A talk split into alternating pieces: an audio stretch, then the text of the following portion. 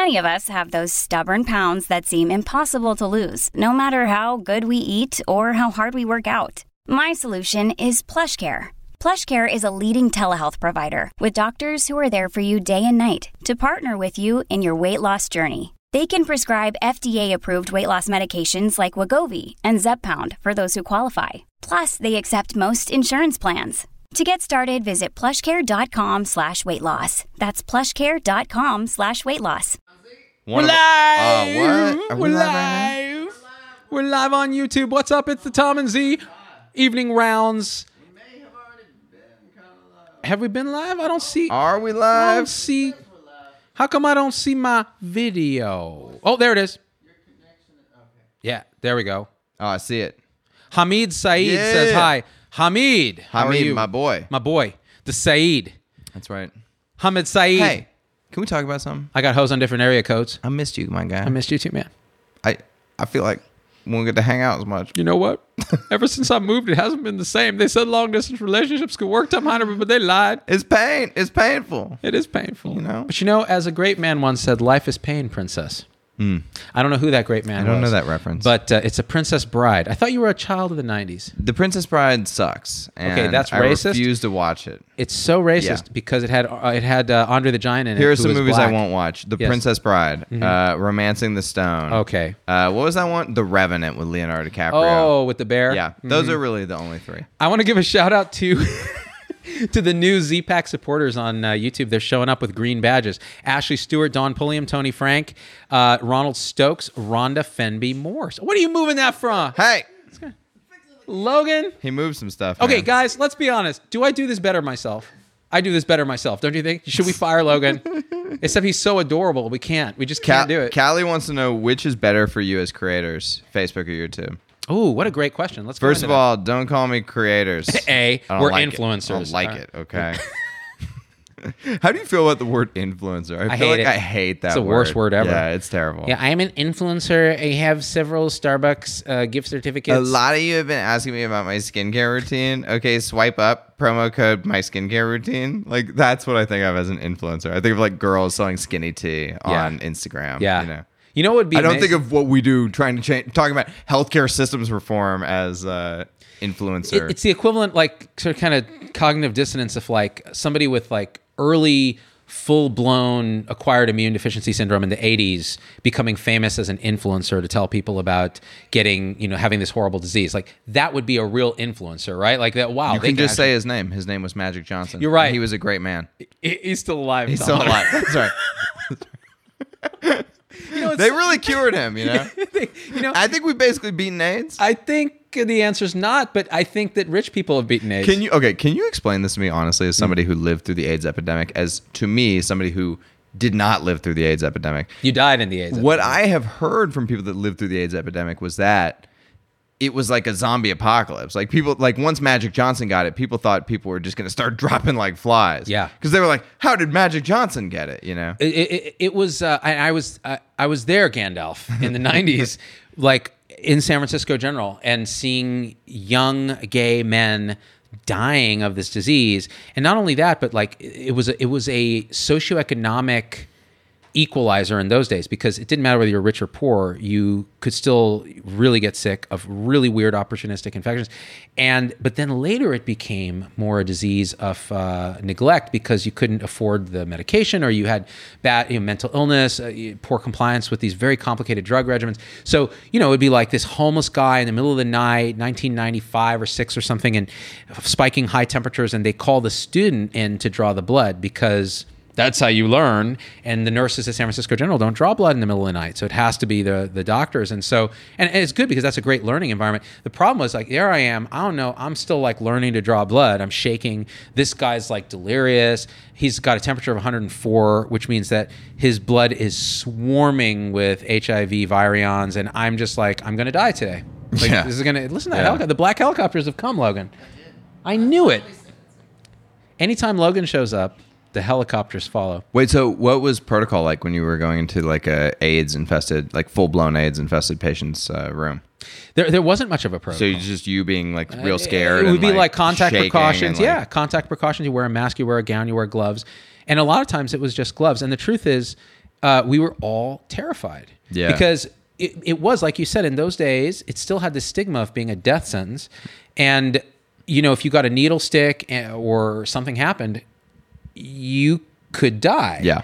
And the thing is, I don't think many of us went into medicine. We wanted to help people. We wanted to sacrifice a lot, but we didn't want to sacrifice our lives. Right. So that was an interesting thing. I mean, unless you go work for like Doctors Without Borders or something. What was the feeling like between you and the patient, like when you would go in for the stick? You know, I don't think. See, a lot of the times it was either a patient who was so deliriously ill with something that no one had any experience treating because it was an infectious disease that had never been seen in immunonormative patients, Right. right? Uh, so, you know, you're dealing with something that you're like, wait, Toxo can do this or just something crazy. Yeah. So there was this like sense of the unknown, like what what's going on, and but but at San Francisco General, there's a sense of like this uh, vibrant energy, like the whole place seemed to exist to solve this problem. Like here you are in the, you know, you remember in. Uh, In that Lord of the Rings movie, like one of the elves tells like Bilbo or something, "Welcome to the heart of elvendom upon earth." when you walk into San Francisco General, it was like, "Welcome to the heart of figuring out the AIDS epidemic," right? Because this is its ground zero. Ground zero, yeah. And um, Castro district. yeah, yeah, yeah. It was really because we had to do home visits too. Yeah. And so we would go, and it was almost always somebody who's HIV positive, living with it, struggling with it, and they would have interesting complications like early onset atherosclerosis, which was something they were starting to figure out. There's something having to do with the inflammatory stuff. We couldn't figure it out, but these patients were getting uh, atherosclerotic disease. It, it, it- it's interesting too because it taught me a lot. Like here I am, this I'm this kid from Clovis, California. Like it's one of the most conservative places in California, Mm-hmm. and of course I fancy myself as like liberal. I'm gonna go to UCSF. I'm the most liberal kid on the block, right? Yeah. No, I was the by far You the most deeply conservative roots. Yeah. yeah, coming from this place, it still like San Francisco took me by shock. I was just like, oh my gosh, there's like guys holding hands and there's all this stuff going on. And it took like a good like few months to re- and I went to Berkeley and Berkeley didn't even have that level of stuff going on in terms of just just the over the topness of it to somebody who'd never seen it. So I was still adjusting to all this and then in you go into this HIV epidemic that was just going crazy. And so at the time, I remember going to these guys' house and and and seeing this human being in their home. And that that see, it's one thing to see somebody in the hospital because you're like, I don't know anything about this person. They're a gown, they're a problem to be solved. That's how it feels, especially when you're in training. And then you go in their house and you see them sitting there very politely. They're really happy to have the attention of a medical student and be part of this training. And you're just you're you're deeply moved by the whole thing. And you're Yeah. like, wow, this is like this guy's almost more human than me because he's dealing with this thing that this this Damocles sword over his head. Yet he's got the patience and the time to come have a medical student into his home. And you're and I remember that was when I suddenly woke up and was like, I don't understand how anyone can judge somebody based on their sexual orientation. It makes no sense to me. These are human beings like us, and uh, and this was in a period when it was still like you know there was still like open homophobia and all this other stuff. Yeah, yeah, yeah. So it was it was it was a, it was a great experience for me, and I think uh, illustrative. And, and so now the problem is now I struggle with well, w- that should be the default. Why are we constantly censoring our speech and doing all these other things and making people feel different in that way when we ought to just be treating everyone like human beings, right? You and I have had this discussion. Right, right, Yeah, right. yeah, yeah. Well, it's interesting too because you know back in the day, San Francisco used to be the place that like you were from a repressive Midwestern household and you were a gay man and you knew you were a gay man and you would Right. come to San Francisco to live as a gay man. As a gay man, right. And your your family back in woman, the, yeah. your family back in the Midwest would have some version of the story that was different. You know, they'd be like, "Oh, uh, Johnny works out doing s- doing uh, boat work, you know, on the on the, at the shipping American yards. Beauty style. Yeah, whatever, Yeah. Mm-hmm. right? And, you know, does he have a wife yet? No, you know, he uh, s- failed relationships. Ah, Mm. you know that that kind of thing. And people would just kind of sweep it under the rug. And wasn't there like there was a, a presidential assassination attempt, right? Here at some point, and was it on Reagan or was it on Carter? I can't remember the story, but somebody. Uh, I remember the guy who f- uh, foiled the attempt. Was it? There's a woman with a funny name who tried to kill the president. Oh yeah, yeah, yeah, You know what I'm yeah, talking yeah, about? Right. What was her name? Oh, I'm trying to remember. It Right. was like squeaky something Yeah. weird. It wasn't Squeaky Fromme, Right, but right. it But it was was like something like that. something crazy. But anyway, the guy who foiled the attempt was a gay man. ah, Yeah. oh, interesting. And uh, that was, you know, what, his story was. He had come out here from wherever, and you know Oh, he was living his life. And then when the you know the attention started getting uh, foisted upon him because he had he's a hero. He, he uh, saved right Oh. his family back home started to like learn what was going on out here. So it was sort of an interesting. You don't want to be outed that way. Right. Right. That yeah. this was back in the time when we had I you know, it's always interesting like why would somebody care about somebody's sexual orientation? Right. Like whatever you do, whatever you and another consenting adult does. Right. What does it matter? What does it matter? Right, you know? right, right. No, no, here's the thing. I got every right to think it's hilarious, you know? like that's that's something that you can do. But you know what I'm saying? Like yeah. Like Oh. if you told me you were like, "Hey, Tom, here's my thing. I like to get tied up and then I have uh, my wife put peanut butter in my butthole." I would be like, "That's hilarious." I think the but I wouldn't. I, I wouldn't begrudge your right to right do it. exactly. Yeah. I think being able to laugh at someone's uh, sexual fetishes is a God-given right, It is. as long as you still respect them as a human being. You have to respect them Right. as a human Because, being. I mean, and- and and vote for their right to do those Exactly right. things, whatever they are. For example, Yeah. Logan likes toes. he, this is not. I have no evidence of this, but this is known, right? It's like it's like consciousness is self-aware. Logan likes toes. He's got a toe fetish. Don't you uh, think this is a generational thing as well? Because even the conservatives I know in my generation are like, "Oh yeah, gay people, let them be." I, I think there is a component of that. I think it's it's a, it's a waking up, unfolding to the possibility that what you thought was the only way to be in the world is not. Yeah. Yeah, and Right. and that's that's true. So they, they, you know, liberals have sort of taken this word progressive. I think real real progress is is a natural outgrowth of human society. It happens. Well, don't you think it's a it's a dearth of progress to be overly progressive? Well- to continue to progress past the point of uh, sanity. I, I think what's yeah, I think what we're seeing is Yeah. the end stage of that wave of progressivism, where now it just becomes a parody of itself. Yes. and even even intellectual liberals are looking at it, going, "These people are crazy. Like something's gone wrong. Mm-hmm. Like uh, we've we've gone off the rails." Like people like Sam Harris, who's an intellectual liberal, looks at the far left and their behavior on on things like cancel culture and call out culture and all this nonsense, and they go, "This is just dumb." And, and the way that academic society is being suppressed, and you know, you have people being deplatformed. No, the idea of college is you have people that you disagree with show up, and you debate them yeah. you hear these ideas and you're challenged by ideas that offend or disgust you. This is a weird place. Hmm. Why is San Francisco so weird? Why is the Bay Area so weird? What is Yeah, it about this place? roots of it? Because all of this happens here. It's true. I was thinking about this as I was flying into the Harvey Milk Terminal today. right. You know, Harvey Milk is like, uh, and I couldn't buy a fucking bottle of water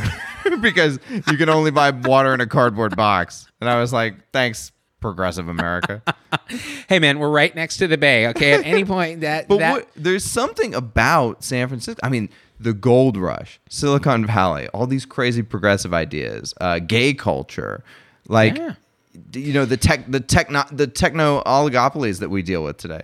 Like all this weird mix of. Is this like what a libertarian state would be like? Is this what like a free state would look like? You know?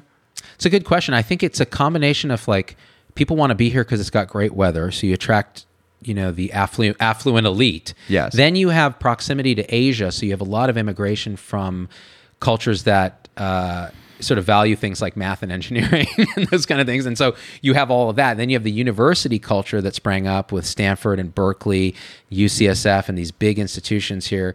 And you have a very tight urban density where people exchange ideas. And then Yeah. you have the 60s, which it just so happened kind of you have this waking up with psychedelics and stuff in this area. So to this day, there's a, a spirituality epicenter in the Bay Area. That That story gets, underpins everything. That 60s story gets told uh, in, in in with rose-colored glasses on. Oh, well, it's right? a thousand Because it was yeah. just a bunch of dirty kids doing speed. and it was a bunch of drug addicts that had come here to do speed and take LSD. Yeah, that's probably conservative res- revisionist history. to not real, not really, because I've talked to the people that were living here at the time. Like my, my mother has all these stories about it. right. But yeah, they're but they're you know she hated it. Yeah. everybody that was living here at the time hated it.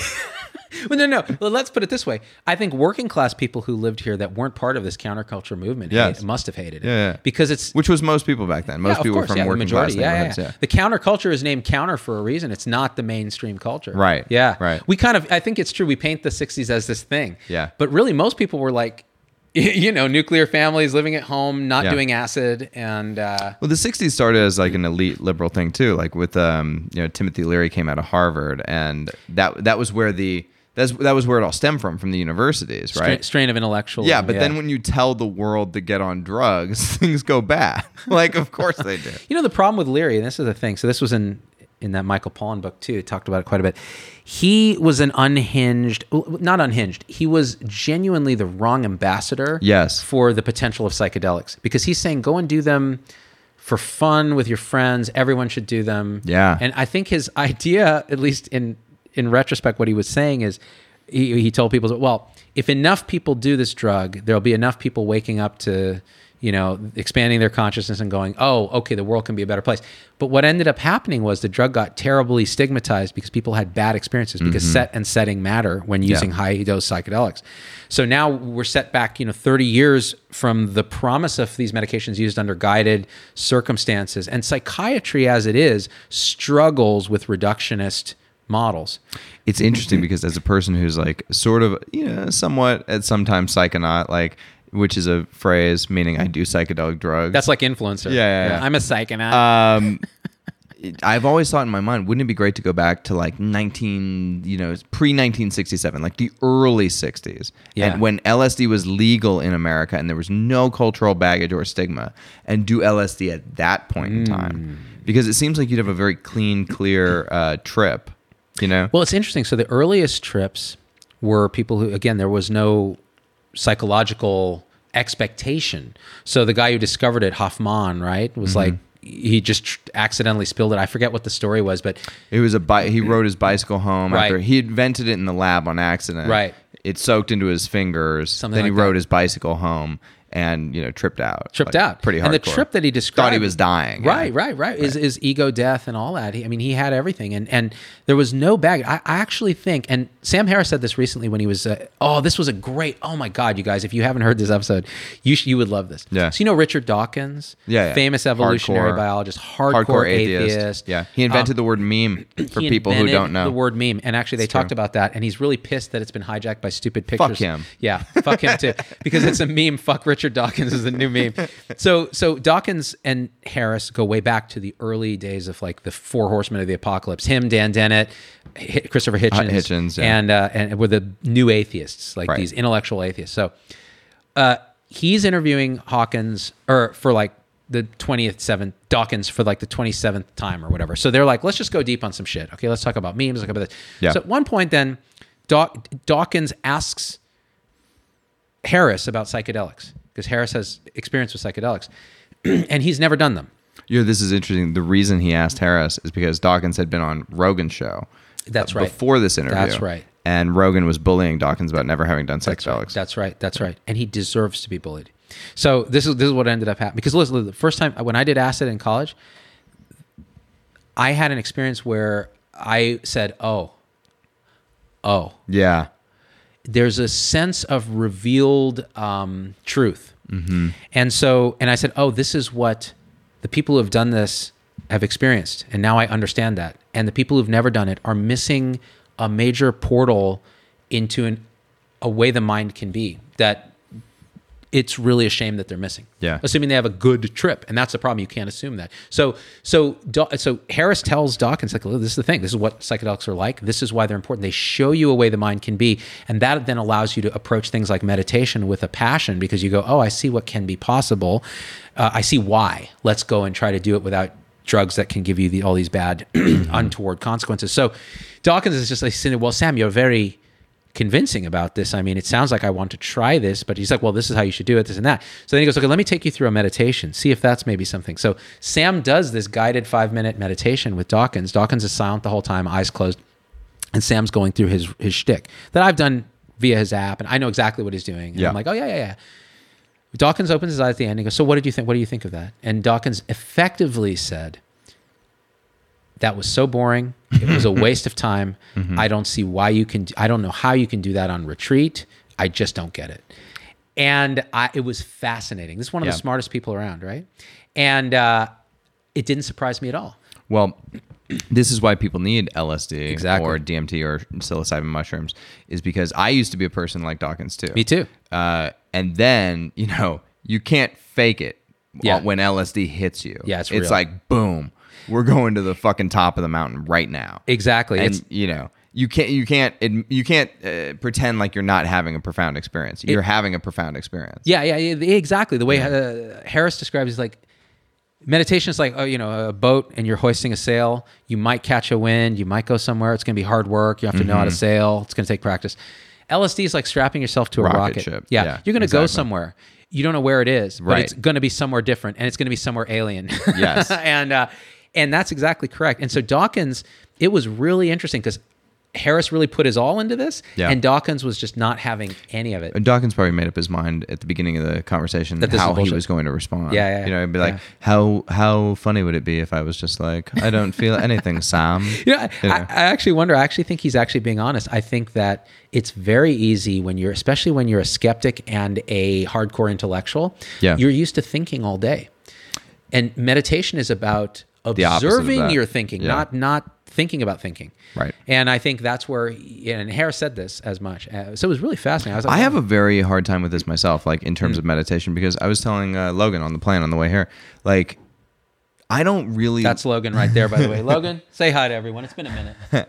There, oh, there he is. I don't I don't really for me I don't love to like go out and do things that are what I consider distractions. Hmm. So like I consider basically everything a distraction. Hmm. You know, traveling is a distraction. Going to like a little like Logan went to an air show the other day. I was like that's a You know, distraction. you know what's a distraction? Dizzy Miss Lizzie just joined the Super PAC subscribers on YouTube. Way Dizzy Miss Lizzie.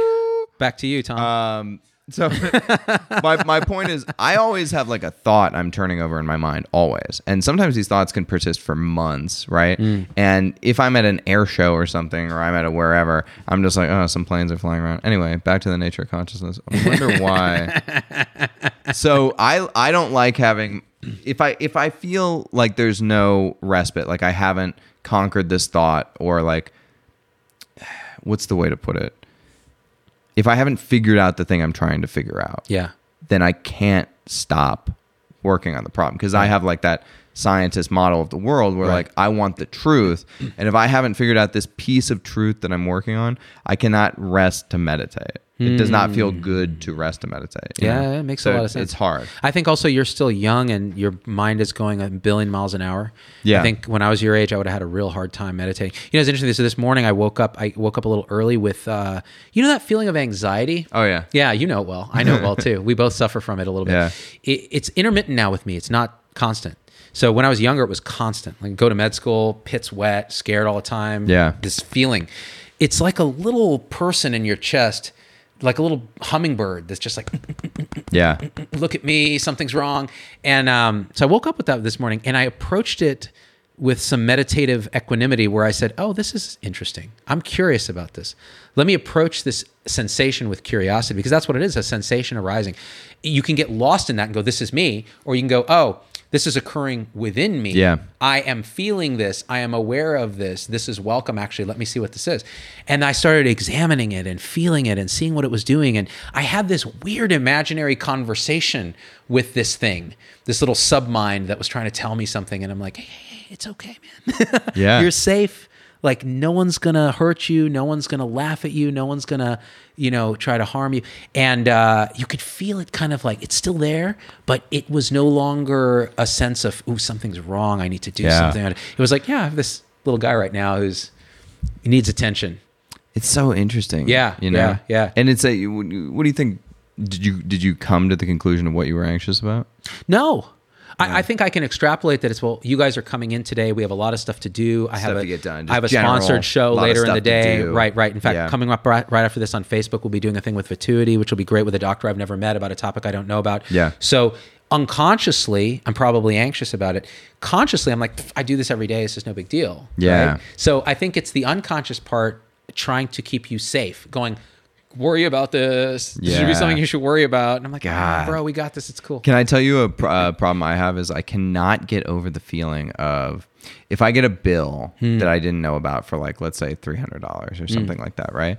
Like I can even though I have the money in the account to pay the bill, existential dread. Oh, I'm with you. I You get the same thing. It's Right. like someone is trying to kill me. And it does, yeah, exactly. It's like like you got something on your arm, Right. And it's gonna murder you. Why is that? I don't I have the know. same thing. I can't I got it. a medical bill for like something that should have been covered. Yeah. And I just saw it now. It was only like 80 bucks. Yeah. And and I was like, it was like someone was trying to stab me. Well, you can you can end up like ruining uh, your life over perseverating about that. Right. You know, you can ruin your whole day. Oh, yeah. Just being like, uh. And then my problem is, I'll procrastinate paying the bill. Yeah. So then it Then then it becomes late it extends that feeling. Right. You know? Like so now I'm sitting with that feeling all week instead of I should have just paid it that day. Right, Been right. over- been done with it. you know? Right, right. Chris Ryan just helped us pay our bills. He's a member of the Super PAC. Ooh, ooh. Guys, so by the way, that that subscriber thing on YouTube is new. You're part of a brave new world. We already have a bunch of subscribers. We're going to do unique stuff for you guys, but don't worry about it. Right now, we're talking to the whole page. But I love you guys for supporting the show. It makes all this possible without commercial entanglements. Speaking of which, guys, we're going to have to run in a second, aren't we? Because it's 316. We got to go check out this new studio space we're exploring for Studio 3.0, because that would be the third version. This is version 2.0. What do you think, Tom Hinueber? Three, are we three? Ron, This Ron, is 3.0? I wanna- Oh, yeah, you're right. I want to hit this one real 4.0. quick. Rhonda K says, I, "Yep, I have just recently realized I have anxiety. I am one of these people too. Me too. I did not know I had anxiety because if you would have asked me, I'd be like, I'm not No, anxious, no, bro. I'm not Whatever. anxious. Right. And then and then like you guys would be like, you're anxious, dude. Yeah. You're like always talking about stuff. Yeah. And I'm like, no, no, I'm just, I'm just making sure that nothing ever harms me. No, it's true. It's true. Yeah, this morning I remember, and then, so so what's what's interesting. I woke up with this feeling at like five, which was actually kind of late for me. I was like, oh. So I was already on a better step because Yeah. I was like, normally this anxiety would have gotten me up at two or three, Right. And I wouldn't have been able to go back to sleep. It's better that it's five. Yeah. In fact, you're like doing good, Z Dog. Yeah. Doing Yeah, pretty good. yeah, doing pretty good. I have the same feeling. Eh, right? You're like, I have some equanimity. Like, I can be curious about this feeling instead of angry or frustrated or upset. Like, my whole night is ruined. This is so funny. Normally on days I travel, I wake up at like 3 a.m. Yeah. and then I can't get back to sleep. Yeah. Today I woke up at 6 a.m. and I was like, "You're the fucking man, Tom. Good job sleeping, bro." Yeah. Whereas so I know that Logan wakes up 15 minutes before he's got to leave the house every time we travel, right? See, Chill Island vibes. Some of us are just cursed with this anxiety, man. Yeah, you know, uh, you know, and actually with uh, higher functioning and stuff, uh, so particularly with like gifted kids and stuff, Yeah. they get really neurotic and anxious. And and I remember I, I did that personality test. I scored really high on neuroticism, OCD, these kind of things associated with a lot more anxiety.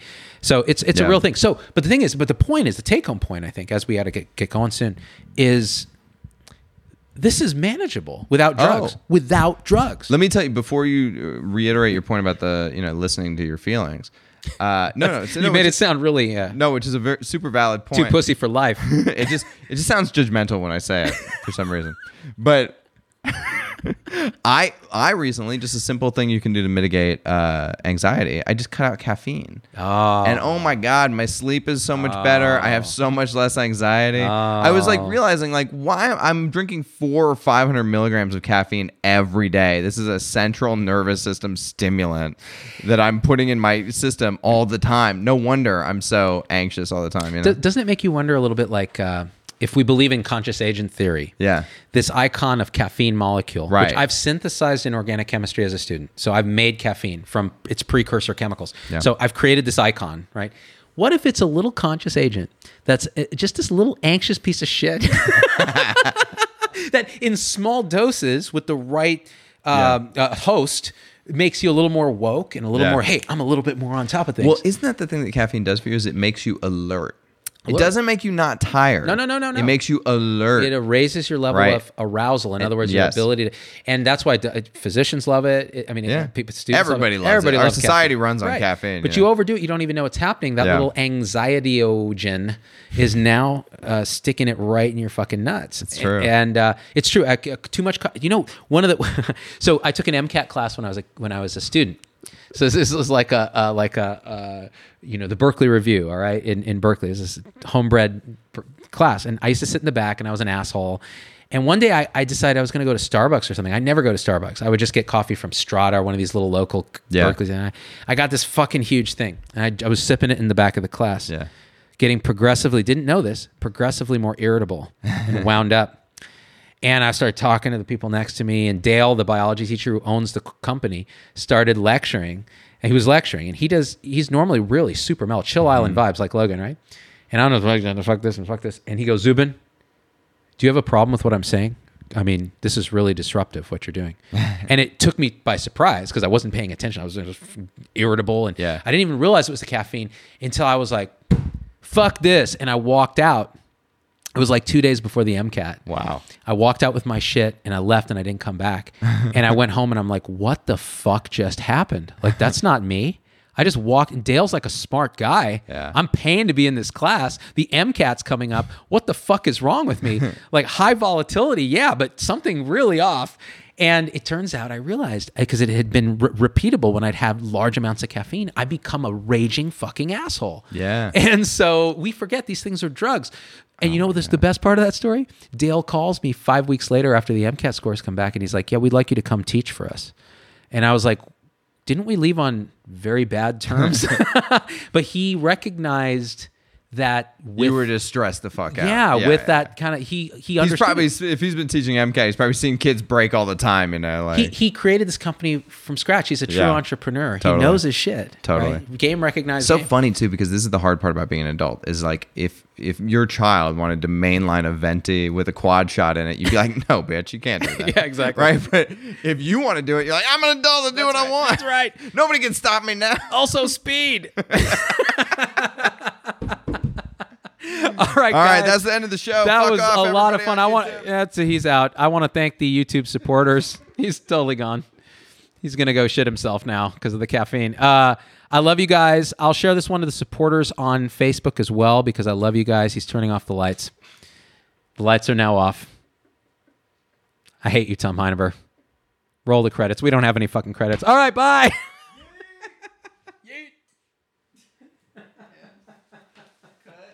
Hey, it's Dr. Z. Thanks for getting through the whole episode. That's a huge accomplishment. and so at this point, I just got to ask you for a few favors because it just helps us so much if you leave a review on your favorite podcast platform and subscribe. It, it just really helps the algorithms to get this message out to others. The second thing is email me, hello at zdoggmd.com. I get all these emails personally. I can't respond to them all, but I need to hear your voice because, especially on podcast, we don't have a comment section.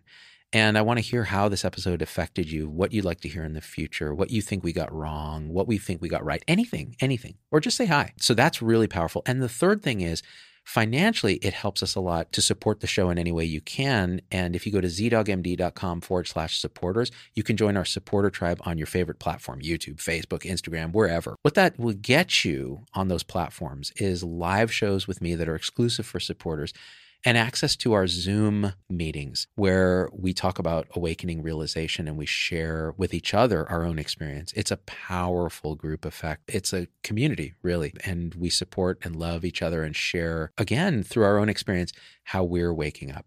So, and that that ripples out into systems, into transforming healthcare and education and government. So it st- really starts with us. So join us there if you can. Again, zdoggmd.com forward slash supporters. And I'm so grateful to have you with us.